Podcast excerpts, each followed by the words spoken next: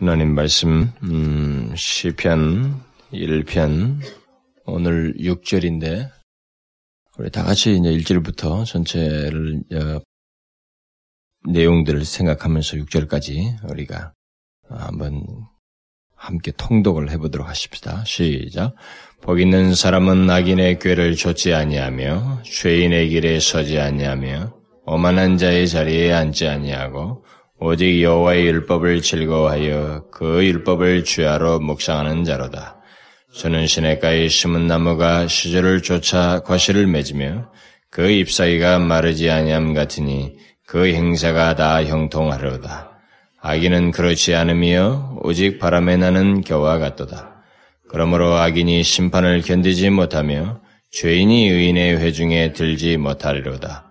대저 의인의 길은 여호와께서 인정하시나 악인의 길은 망하리로다. 아멘. 대저 의인의 길은 여호와께서 인정하시나 악인의 길은 망하리로다.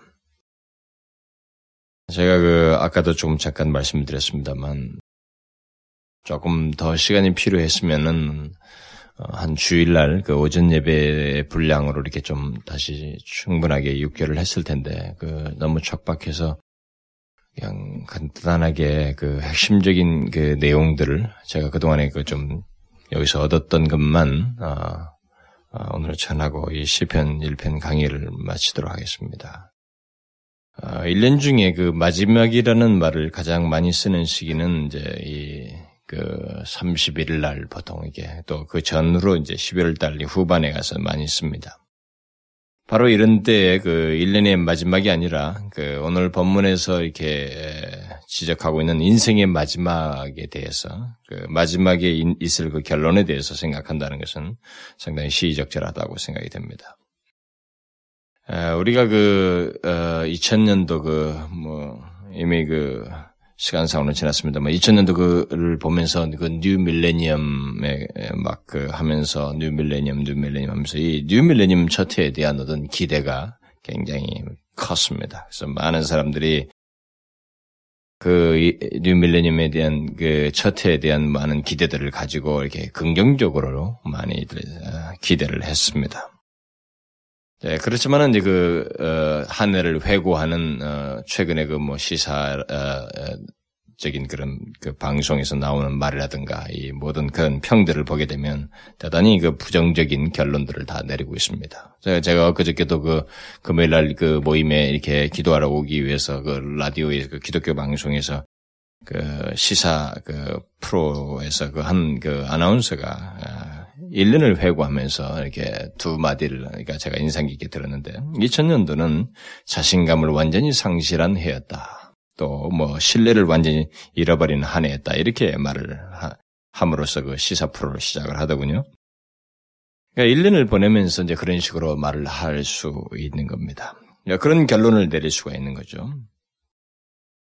만약에 그렇게 1년을 그렇게 돌아보면서, 아, 1년 한 해는 그야말로 그 완전히 뭐 무엇을 상실은 해왔다. 이렇게 말할 수 있다면 우리 인생 전체에 대한 그 결론 또한 결국은 뭐, 뭐 어떠하였다라고 하는 결론이 어, 있어야만 할 것입니다. 또 성경은 실제로 있다고 이렇게 말을 하고 있고 지금까지 우리는 이 부분에 대해서 이미 1편 강의를 하면서 충분히 설명을 했습니다. 그 모든 인생에 있어서는 결국은 뭐한 1년에 대한 어떤 총평이라든가 어떤 결론을 우리가 내리는 것처럼. 왜냐하면 1년이라는 시간 동안은 어떤 일과 사건들이 그 시간 속에 있었기 때문에 이것이 전체적으로 어떠했는지에 대한 결론과 평이 있는 거 아니겠어요? 그런 것처럼 시간이라고 하는 어떤 일정한 기간 동안에 누군가가 거기에 존재해서 뭘 살았다고 했을 때는 이 전체에 대한 평이 있어야만 하는 것입니다. 있을 수밖에 없고 이 인간이 시작이 됐다고 했을 때는 존재하게 됐다고 하는 것은 바로 그것이 있다는 것을 다분히 포함하고 있는 것입니다. 결국 하나님께서 인간을 만드셨을 때는 그것을 내포하고 하는 얘기입니다. 그런데 그런 것에 대해서 이미 우리가 앞에서 살펴본 것처럼 인생에는 그 인간은 그 전체에 대해서 그 결론이 내려지게 있는데 그 결론은 오직 두 가지밖에 없다. 하나는 견디지 못할 심판에 들어가는 들어가는 결론에 도달하든가 아니면은 의인의 회중이 들어서 영원토록 하나님과 함께 거하게 되는 것이든지 이 두 가지 결론밖에 없다라고 어, 이미 말씀을 드렸습니다. 인생은 예외 없이 이 두 가지 중에 한 결론에 도달해야만 합니다. 그런데 시편 기자는 어, 여기 이제 마지막 절에서 이두 두 결론에 그 다다르게 되는 어, 이유를 어, 설명을 해주고 있습니다. 그것은 이 두 부류의 사람이 그 어떤 다른 결론에 어, 두 부류의 사람이 어떤 다른 결론에 이르기에 앞서서 그들은 그렇게 다다르게 된 이유가 있다라는 것입니다. 음? 그것을 어, 뒤에서 설명해 주고 있습니다. 그건 뭐예요? 그 각각 다른 결론에 이르기에 앞서서 각각 다른 길을 걸었다는 것입니다. 각각 다른 길을 걸, 걸음으로 인해서 그 결론에 도달하게 되었다. 이렇게 그 이유를 그 뒷구절에서 설명을 해주고 있습니다. 대저의인의 길은 여호와께서 인정하시나 악인의 길은 망하리로다. 여기서 기자는 여호와께서 인정하시는 의인의 길과 멸망하는 이 망한다고 하 멸망하는 악인의 길을 아, 말을 하고 있습니다. 우리는 오늘 본문을 이제 이런 이것을 이렇게 생각할 수 있을 것입니다. 아, 낯선 길을 가야만 하는 어떤 하나의 그 이것을 상상을 해보도록 합시다. 뭐 이런 것은 그 철로역정에서도 이게 잘 묘사가 된 유사한 그림이 나옵니다만은 얼마든지 그런 거룩한 상상을 할 수가 있겠죠. 근데 뭐 철로역정만큼은 아니라도 우리 일반 상식적으로 한번 한 가지를 생각을 해봅시다. 낯선 길을 가야만 하는 두 사람이 그 한 목적지를 향해서 간다고 할 때 반드시 가야 하는 길이라고 생각을 해보도록 하십니다. 근데 한, 그 중에 이제 둘이 가는데, 에, 두 사람이 가는데 한 사람은 이게 길처럼 보이는 길을 자꾸 찾아서 가다가 길같이 생기는 것을 계속 찾아 찾아 가는 것이 결국은 곁길로 가고 곁길로 가서 이리저리 가다가 밤중에 막다른 길에 어, 다다라서 결국은 그 밤중에서 절벽에 어, 다다라서 결국 미끄러졌다거나 그래서 어, 떨어졌다고 봅시다. 그래서 죽을 수 있는 겁니다. 저는 지금은 이제 허리를 다쳤습니다만은 대학 시절하고 그 대학원 시절에는 굉장히 등산 광이었습니다. 저는 한국의 명산은 거의 아, 다 밟아봤어요. 그것도 뭐 이렇게 조금 가는 게 아니라 보통 종주를 할 때 최고 끝에서 최고로 끝으로 갈수 있는 코스를 일부러 택해서 종주를 하는 것이 저희 그 등산 습관이었습니다. 뭐 유명산들은 뭐 설악산 같은 것은 거의 뭐 열 몇 번을 제가 종주를 했으니까요. 굉장히 그 많이 했습니다. 근데 그 어느 땐가 그 제가 오대산을 넘는데 그 월정사를 통해서 이렇게 어, 오대산을 넘어서 종주에서 이제 소금강으로 넘어가는데 늦게 출발했습니다. 근데 늦게 출발했는데 특별히 우리가 이 후레쉬도 안 가지고 갔습니다. 그래서 이게 계속 가니까 이게 바닥이 흰 것만 보고 가는 겁니다.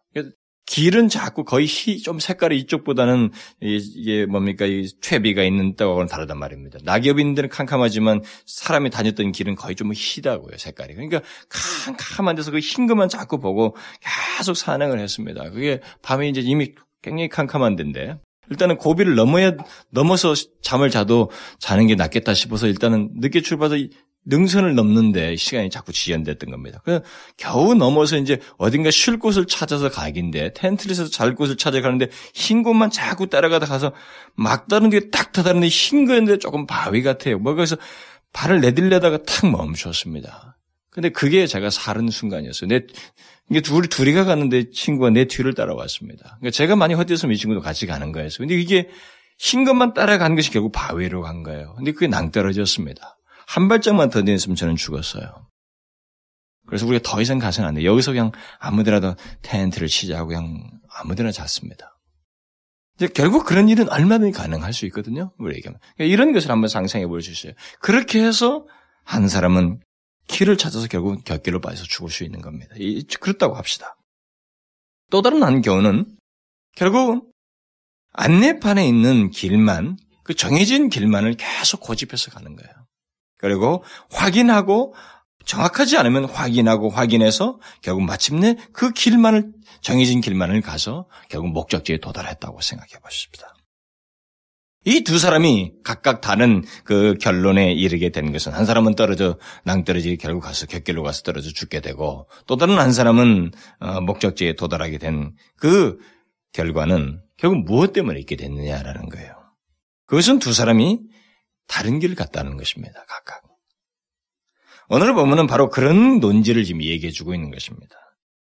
인간들이 둘로 나뉘게 되는데 곧 심판과 함께 멸망하는 사람들과 의인의 회중 가운데 들어가는 사람들이 있는데 이 두 부류는 각각 다른 결론에 지금 도달하지만 그 각각 다른 결론에 도달하기에 앞서서 이 두 부류가 각각 그 이전에 다른 길을 간다는 것입니다.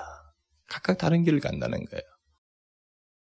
그러니까 우리가 여기서 기억해야 할 것은 멸망 앞에는 멸망으로 가는 길이 있고 의인의 회중에 들어가는 그 구원과 영광의 영광 앞에는 그곳으로 가는 길이 따로 있다는 것입니다. 인간들이 이 세상에서 똑같이 한 길을 가다가 죽고 난 이후에 어떤 사람은 그 자리에서 갑자기 어, 멸망으로 어떤 사람은 영광스러운 상태로 이렇게 갑자기 나뉘어지는 게 아니라는 것이죠. 모든 사람이 각각 어떤 최종적인 결론에 이르기 전에 다른 길을 걸어온 흔적이 있다라는 것입니다. 그것에 따라서 그들은 다른 결론에 다다르게 된다는 것입니다. 그러니까 멸망과 영원한 생명이라는 결론은 사실상 이 땅에서의 삶과 직접 연결되어 있다는 것입니다. 장차 나뉠 사람들은 두 개로 나뉠 사람들은 이 땅에서부터 악인을 악인의 길을 가다가 멸망에 이르게 되거나 아니면 의인의 길을 가다가 의인의 회중에 들어가 또 영원한 생명이 이르게 되거나 그렇게 해서 둘 중 그렇게 해서 나뉘게 된다는 것이죠. 그렇게 볼 때 우리들이 사는 이 짧은 인생은 결국 영원을 결정하는 것이지만 영원한 멸망, 영원한 생명을 결정하는 것이지만 그것을 좌우하는 결정적인 시기라는 것입니다.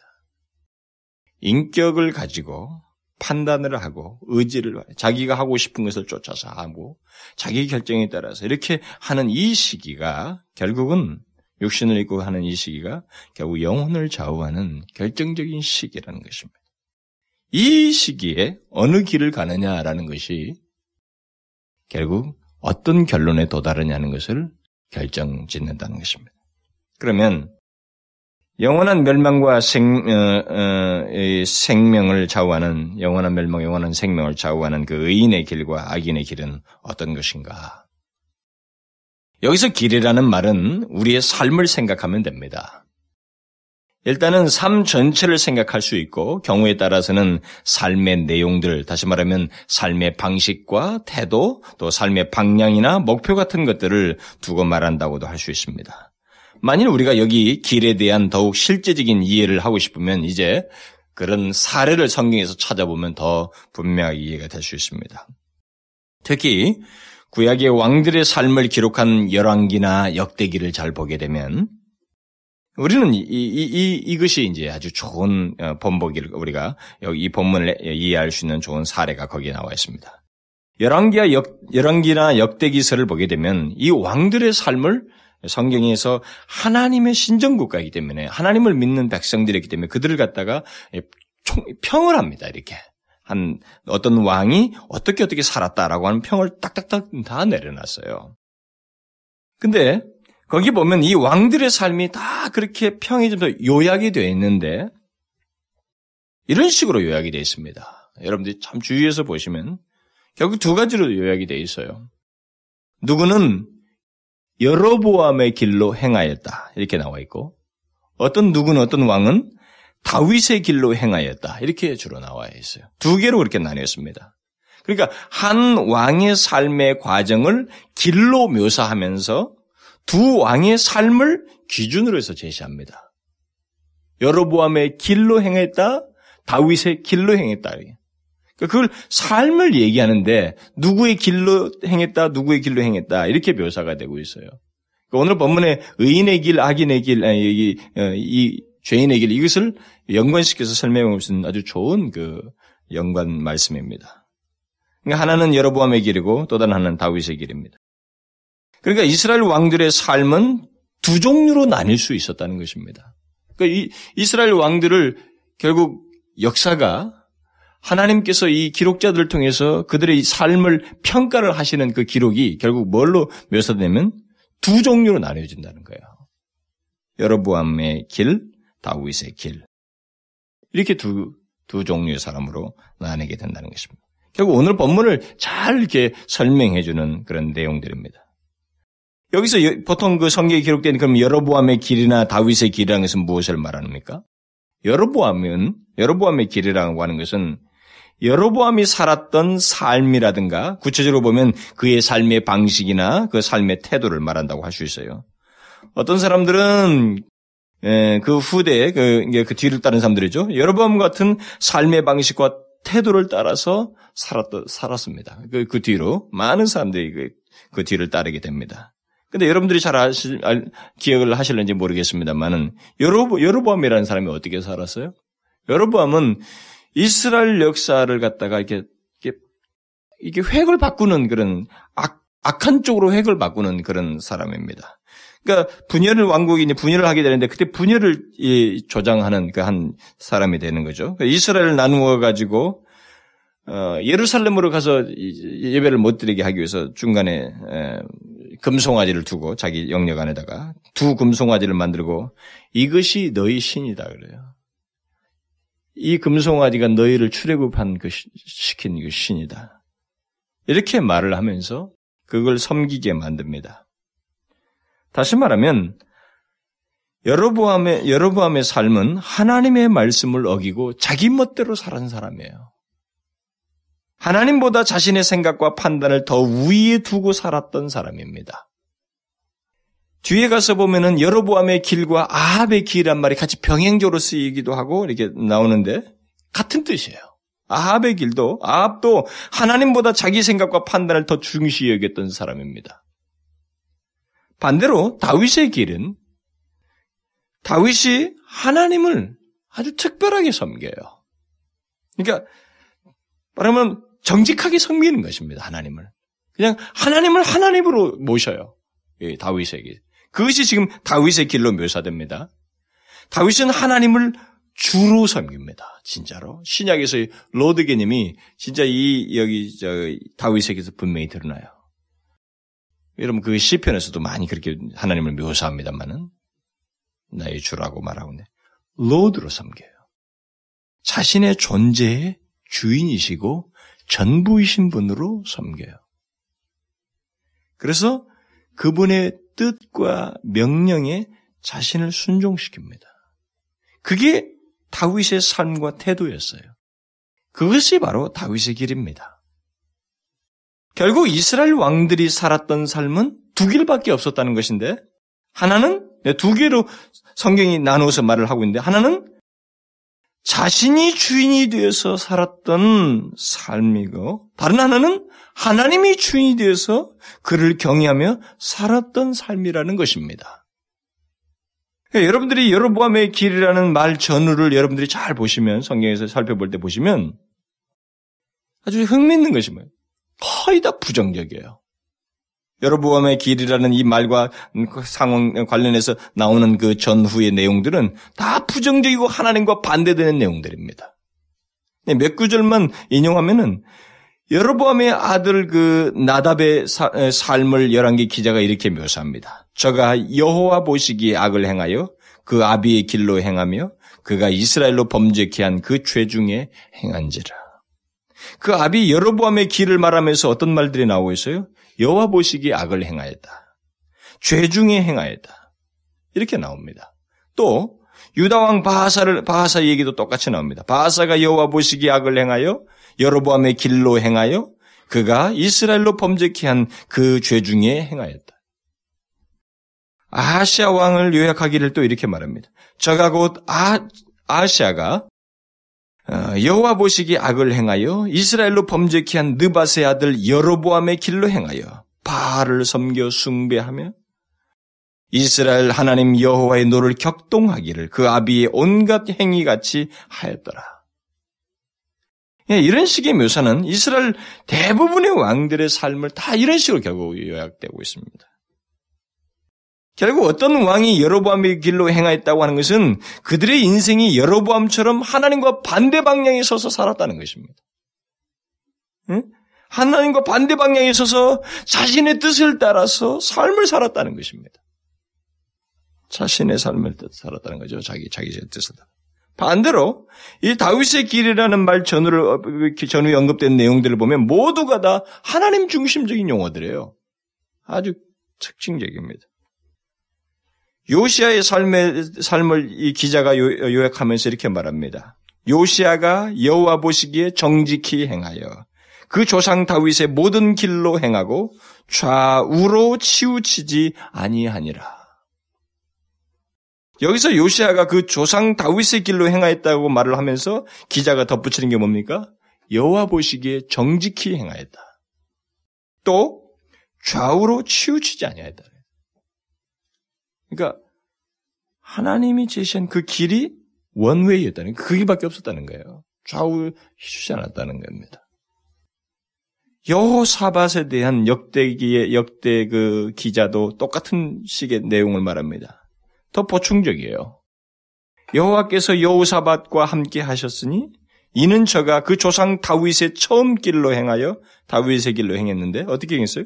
바알들을 구하지 않냐고 오직 하나님께 구하며 그 계명을 행하고 이스라엘 행위를 쫓지 아니하였습니다. 저가 전심으로 여호와의 도를 행하며 산당과 아세라 목상을 어, 유다에서 제하였더라. 그가 다윗의 처음 길로 행하였다고 하면서 무엇을 말합니까? 오직 여호와를 구했다. 그 계명을 행했다. 전심으로 여호와의 도를 행하였다. 이렇게 말하고 있어요. 그리고 오히려 하나님께서 싫어하시는 이스라엘 행위라든가 바알을 섬기는 것들, 산당과 아세라상의 이 우상들을 다 회파하였다. 제거했다. 이렇게 말하고 있습니다. 그 외에도 몇몇 더 사례들이 있습니다만 이것만 가지고 다윗의 길로 간 사람들의 특징을 보게 되면 그들은 하나님을 쫓았어요. 하나님 보시기에 정직히 행했습니다. 그들은 하나님께 구했고 하나님의 말씀을 따라서 살았으며 그리고 하나님이 싫어하신 것을 같이 싫어했습니다. 그리고 공통적으로 하나님이 그들의 주였어요. 로드였습니다. 존재와 삶의 주인이 되셨어요.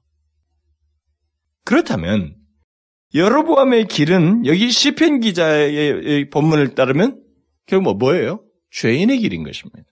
다윗의 길은 의인의 길입니다. 결국 이 악인의 길과 의인의 길이 우리에게 좀 더 분명해지는 것입니다. 어떻게 사는 것이 악인의 길이고 의인의 길인가? 우리는 이 좋은 사례를 통해서 배우게 되는 거예요. 이 어, 다윗의 길과 여로보암의 길을 통해서 정확하게 더 풍성하게 우리가 알게 되는 것입니다. 악인의 길은 여로보암과 또 그 뒤를 따랐던 수많은 사람들이 삶을 사는데 원칙처럼 여겼던 뭐예요? 하나님과 그의 말씀이 아닌 자기 자신이 주체가 되는 거예요. 자기 자신이 주인이 되는 거예요. 내 자신을 자기가 자기가 다스리는 그 자기 뜻대로 자기 마음대로 하나님이 계시고 하나님이 어떻다는 것을 알면서도 자기 자신의 마음대로 뜻대로 살은 것이 바로 악인의 길입니다. 이 느바사드 여로보암과 그 뒤를 따랐던 모든 왕들의 삶에 대한 묘사는 그렇게 일축할 수가 있어요. 여러분 여로보암을 비롯해서 그 뒤를 이은 수많은 왕들 그리고 그와 함께한 모든 사람들이 하나님의 말씀을 들었습니다. 선지자가 있었어요. 하나님의 율법이 그들에게 있었습니다. 그러나 그들은 그것을 듣지 않았습니다.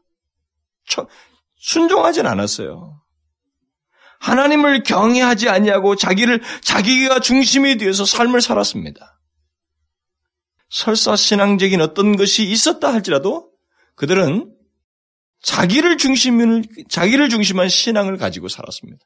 그러니까 하나님 대신 금송아지를 세워버리는 거예요. 바알을 섬기는 것입니다. 신앙적인 어떤 종교적인 성향이 있는데 하나님이 아닌 다른 우상이 되었던 것입니다. 왜요? 우상은 내가 선택할 수 있거든요. 내 중심적인 것에 대한 결과거든요. 어떤 기호성이 생긴다는 건 말이죠. 내가 좋아하는 것을 한다, 하고 싶은 걸 한다, 어딘가에 미친다, 취한다는 것은 주체가 나라고 하는 것입니다. 나를 모든 것을, 그것을 선택하고 하는 내 자신을 주체로 해서 하고 있다는 것을 말하는 것입니다. 하나님 믿는 것은 아니거든요. 하나님 믿는 것은 정반대입니다. 그러니까 여러보암의 길로 갔다고 하는 사람들이 다 공통적인 것은 바로 그거예요. 그들의 존재에 대해서, 그들의 삶에 대해서 자기 뜻대로, 자기 마음대로 살았다는 것입니다.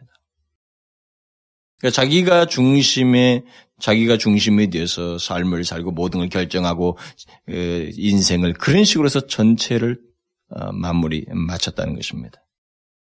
그러니까 자기가 중심에 있는 한 그런 사람은 하나님의 참된 백성일 수가 없다는 사실을 말해주는 거예요. 그리고 참된 신앙을 가졌다고도 말할 수 없다는 것입니다. 여러분 이건 굉장히 중요한 사실이에요. 이 역대 왕들 이런 식으로 묘사를 하면서 평가를 하는 것은 아, 우리가 유념할 것입니다. 여러분 자기를 중심하고 있는 한 우리가 말하는 신앙은 가짜 신앙입니다. 자기가 자기를 다스리고 자기의 모든 것을 주체자로 있게 될 때 결국 내 멋대로 삶을 살고 내 판단에 따라 살아가는 이 존재는 결국은 자기가 중심이 되어서 사는 그 존재는 그 사람은 그 삶은 결국 그가 어떤 신앙을 운운하더라도 그 신앙은 참된 신앙이 아닙니다. 그리고 하나님의 참된 백성일 수도 없습니다. 여러분 하나님과 그의 말씀이 나를 다스리지 아니하고 내가 나의 중심이 된다는 것은 사실상 하나님과 완전히 상관이 없다는 것을 의미하는 것입니다. 하나님과 상관이 없는 존재라는 것을 의미하는 것입니다.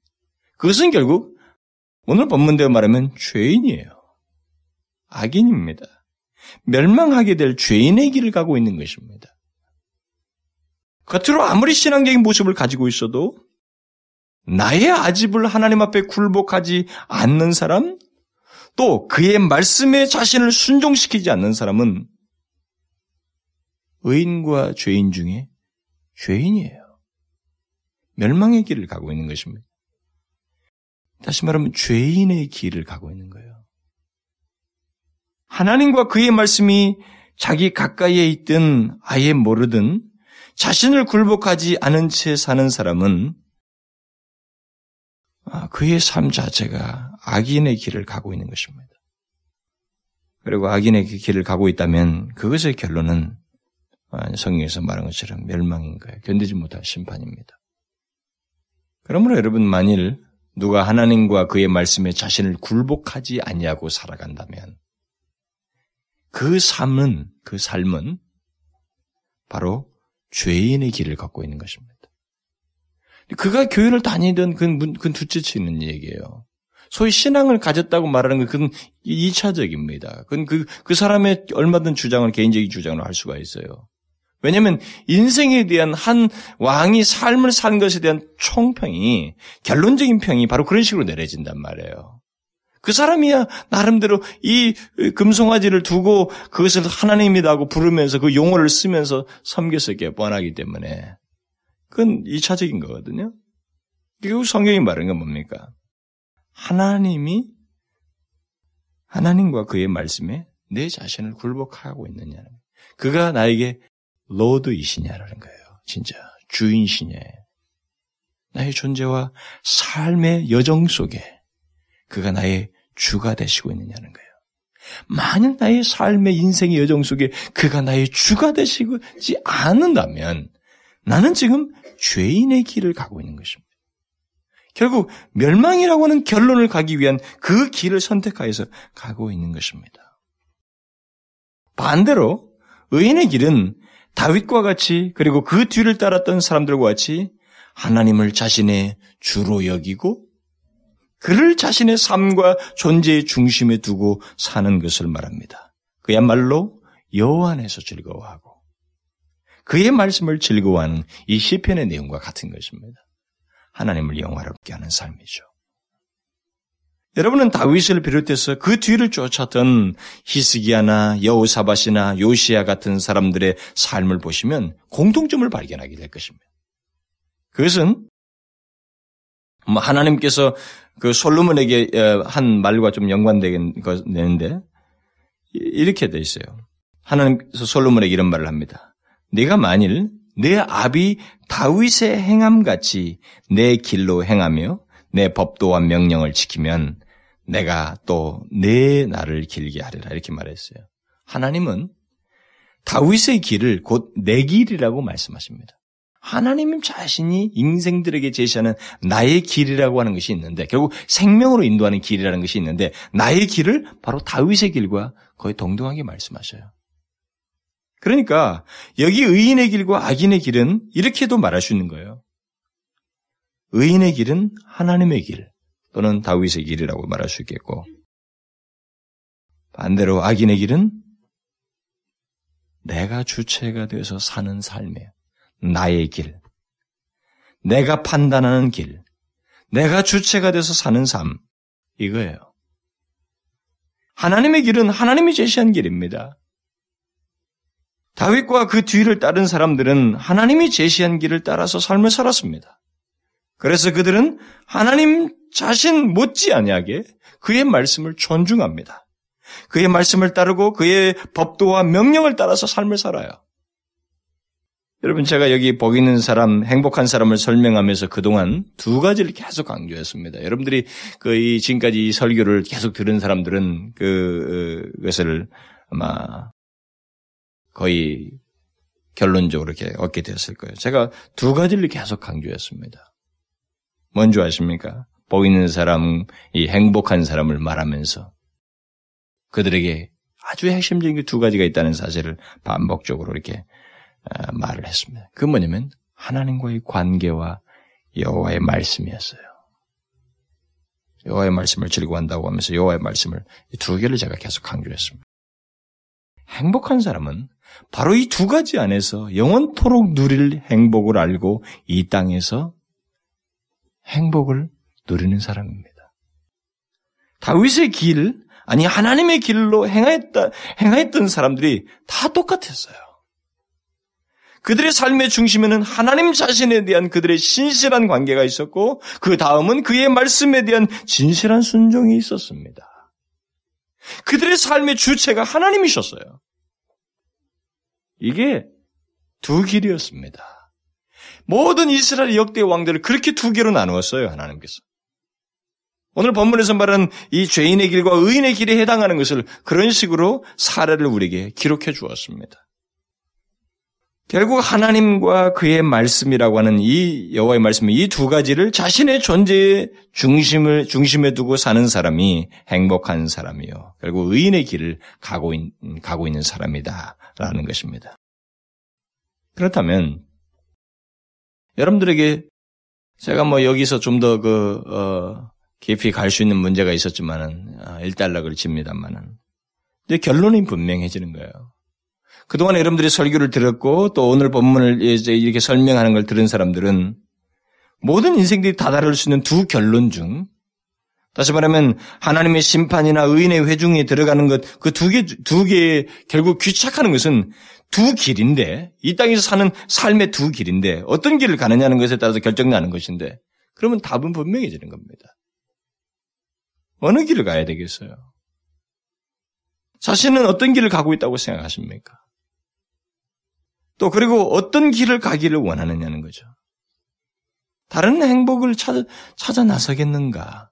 여기서 제시한 이 길을 참된 행복의 길을 갈 것인가?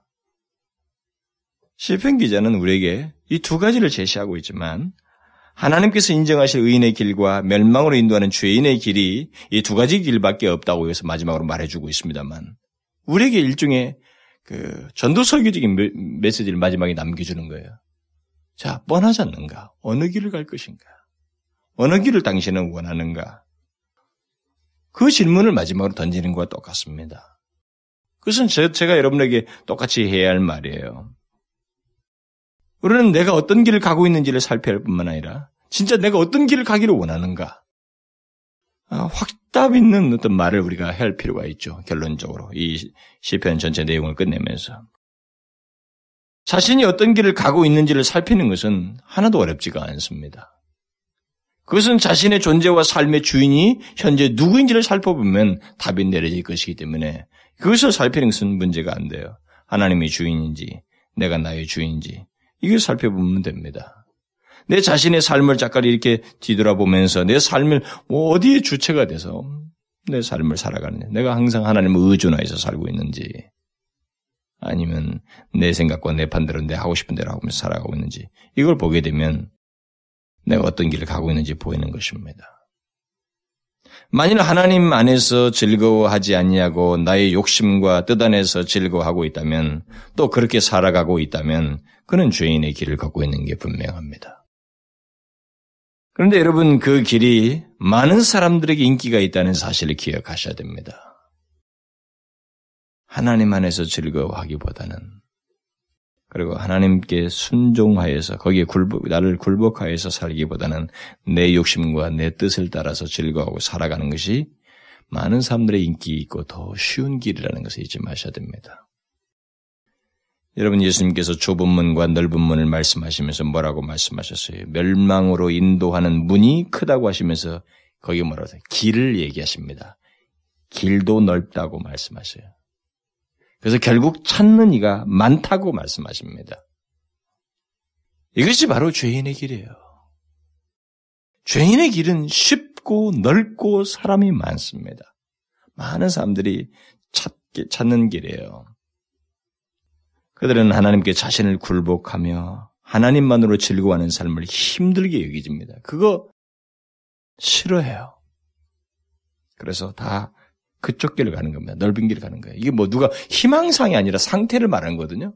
자신의 상태가 그걸 원치 않아요. 결국 넓은 길을 가는 거예요. 실제로 내 마음대로 사는 것은 쉬운 거 아닙니까? 여러분, 그내 자신의 판단을 또내 하고 싶은 대로 하는 것은 이건 너무나 쉬운 거예요. 응?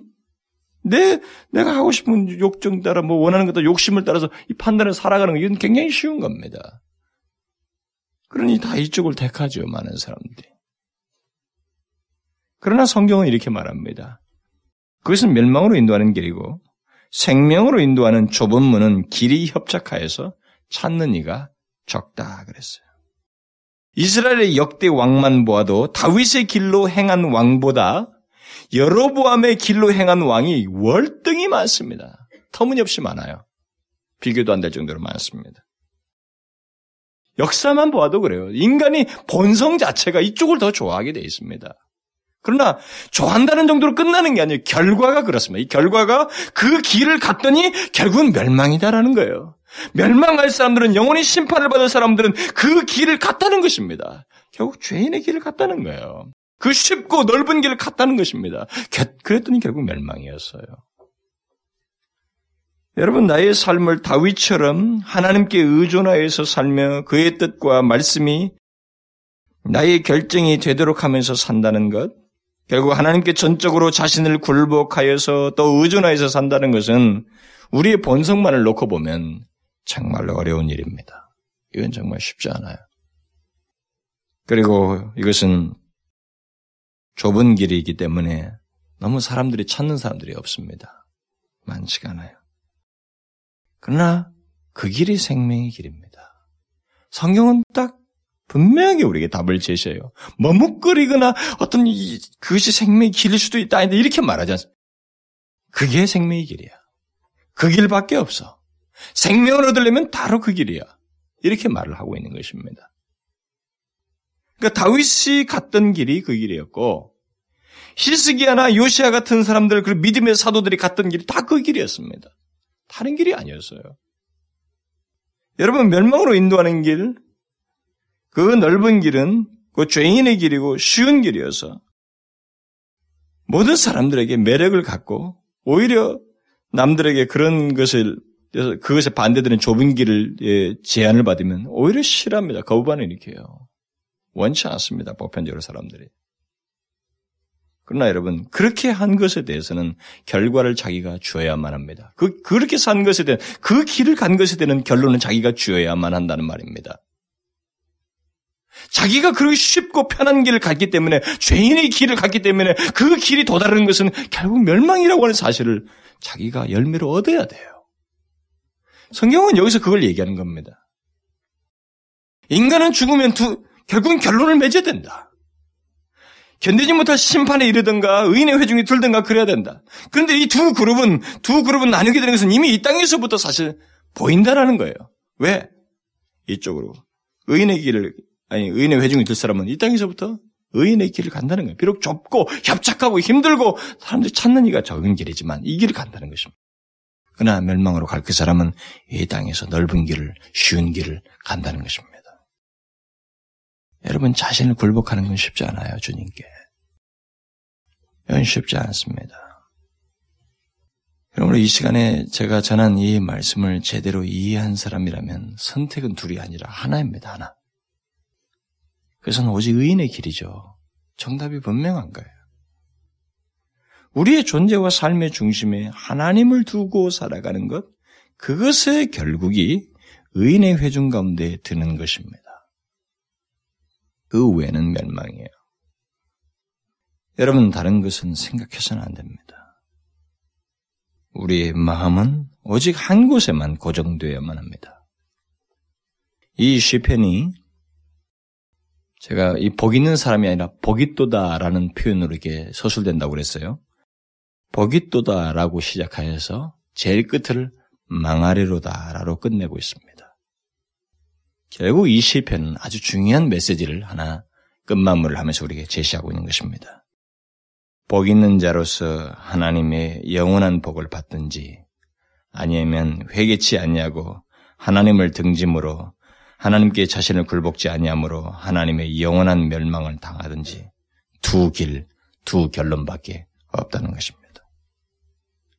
저는 참된 행복이 무엇인지 그리고 행복한 사람의 특징과 결국 그리고 그 반대 사람의 특징과 그 결국이 무엇인지 이것을 다 여러분들에게 제가 설명을 했어요. 그리고 그 결론을 결정케 하는 현재의 삶이 어떠해야 하는지에 대해서도 제가 오늘 덧붙였습니다. 이 설교를 듣고 만일 이 말씀 이외의 행복을 찾고 삶을 살기를 원한다면 그것은 그 사람이 택한 것입니다. 여기에 대해서는 누가 개입할 수가 없어요. 여러분 자꾸 하나님의 그 주권적인 역사를 남용해서는 안 됩니다. 하나님께서 우리를 때로는 쳐서라도 어떻게 하신다는 사실을 내 자신의 의지를 전적으로 하나님 앞에 불신앙적으로 가지고 가지는 가운데서 그런 그 성경의 어떤 사실과 논지를 이렇게 억지로 이렇게 갖다 써서는 안 됩니다. 하나님의 역사 속에는 우리 자신의 인격이 반응이 맞물려 있습니다. 맞물려 있어요. 여러분 기억하십시오. 복 있는 사람은 한 종류예요, 결국. 행복한 사람은. 결국 의인, 그건 한 종류입니다. 그들은 하나님께 다윗이나 히스기야나 요시아처럼 자신을 굴복하여서 하나님이 원하신 것을 삶에 투사해서 사는 것입니다. 그를 다스리시고 인도하시는 분은 하나님이셨어요. 자기가 아니었습니다. 바로 그 사람과 여러분의 뒤를 따르던 사람들처럼 자기 인생을 자기 마음대로 살고 신앙도 자기 마음대로 발휘하면서 사는 그것은 결국 죄인의 길이고 멸망이 다다른 것입니다. 근데 결정은 여기서 사실 나는 거예요, 어쩌면은. 그렇잖아요? 예, 멸망과 의인의 회중이라고 하는 결론은 보이지 않아서 그렇지. 이 땅에서 어떤 길을 가고 있느냐는 것이 결국 결정적이 되는 것입니다. 여러분과 저에게 있어서 현재의 삶이라고 하는 것은 굉장히 중요해요. 그러므로 여러분, 다른 선택이 없어요. 다른 선택이 없습니다. 우리 자신을 하나님께 굴복하여서 하나님과의 관계 속에서 만족하고 하나님 안에서 기뻐하며 주님을 나의 삶의 주인으로 섬기고 그를 영화롭게 하고 그의 말씀을 시편 기자가 말한 것처럼 여호와의 율법을 즐거워하며 사는 사람 그 사람이 복 있는 사람이요 의인의 회중에 들어가는 사람 그리고 그가 지금 의인의 길을 걷고 있는 것입니다. 여러분과 저는 이 길 외에는 다른 걸 생각해서는 안 됩니다. 여러분 결론은 고독이 돼 있거든요. 저는 어렸을 때, 아, 나는 안 늙을 거라고 생각했다고요. 근데 이게 말이죠. 손살같이 지나가는 거예요. 아까 집사님 무슨 30대 넘으니까 날짜, 연수, 달수도 계산이 안 된다 그러지. 그거 신경 안 써집니다. 20대까지밖에 안 쓰여져요.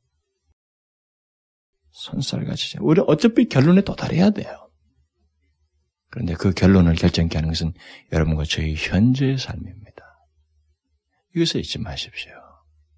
시편 기자가 말한 것처럼 하나님과의 관계 속에서 우리는 기뻐하고 행복을 발견하고 여호와의 말씀을 즐거워하는 자여만 합니다.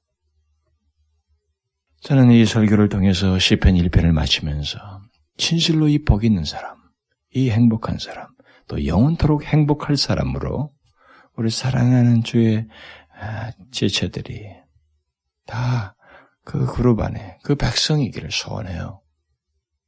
이 메시지를 전했는데 이 중에서 예외자가 나온다는 건 상상이 날 수 있겠습니까? 누가? 저는 뭐 정말로 생각하고 싶지 않습니다.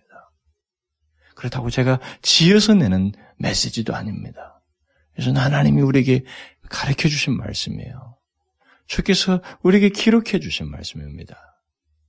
그리고 한 사람이 한 세대를 살다가 남겨준 정도가 아니라 모든 세대 속에 공통적인 이 내용을 반복해서 우리에게 계시해 주고 있습니다. 다른 초이스가 없습니다. 여러분, 이 복 있는 사람, 행복한 사람, 악인의 길을 쫓지 않냐고 죄인의 길에 서지 않냐고 오만한 자리에 앉지 않냐고 여호와의 율법을 즐거워하는 복 있는 사람 바로 그 사람으로 이 시대를 사시고 또 영원토록 그 복 있는 사람으로 여러분들이 사시기를 주님의 이름으로 축원합니다. 기도하겠습니다. 하나님 아버지 저희들에게 생명의 길을 제시해 주시고 또 그 생명의 길은 예수 그리스도 자신, 자신이신 것을 우리에게 말씀해 주시고 누구든 예수 그리스도를 믿는 사람들은 그리고 하나님 안에서 즐거워하며 하나님의 뜻을 좇으며 사는 자는 결국은 하나님께서 인정하시며 또 의인의 회중에 든다고 하는 사실을 우리에게 가르쳐 주셨습니다. 오 하나님 이 땅에서 우리가 다른 선택을 생각하지 않고 오직 주님께서 제시한 이 길을 가며 다윗과 믿음의 선배들이 갔던 이 의인의 길 비록 협작하고 찾는 이가 적고 때로는 외롭고 세상으로부터 어리석고 바보처럼 여겨진다 할지라도 기꺼이 주의 말씀을 따라 그리고 주님을 나의 주로 섬기며 이 의인의 길을 가는 저희들 되게 하여 주옵소서. 시종일관 주님께서 우리에게 최종적인 결론에 도달하기까지 이 의인의 길을 가는 저희들 되게 하여 주옵소서. 예수 그리스도의 이름으로 기도하옵나이다. 아멘.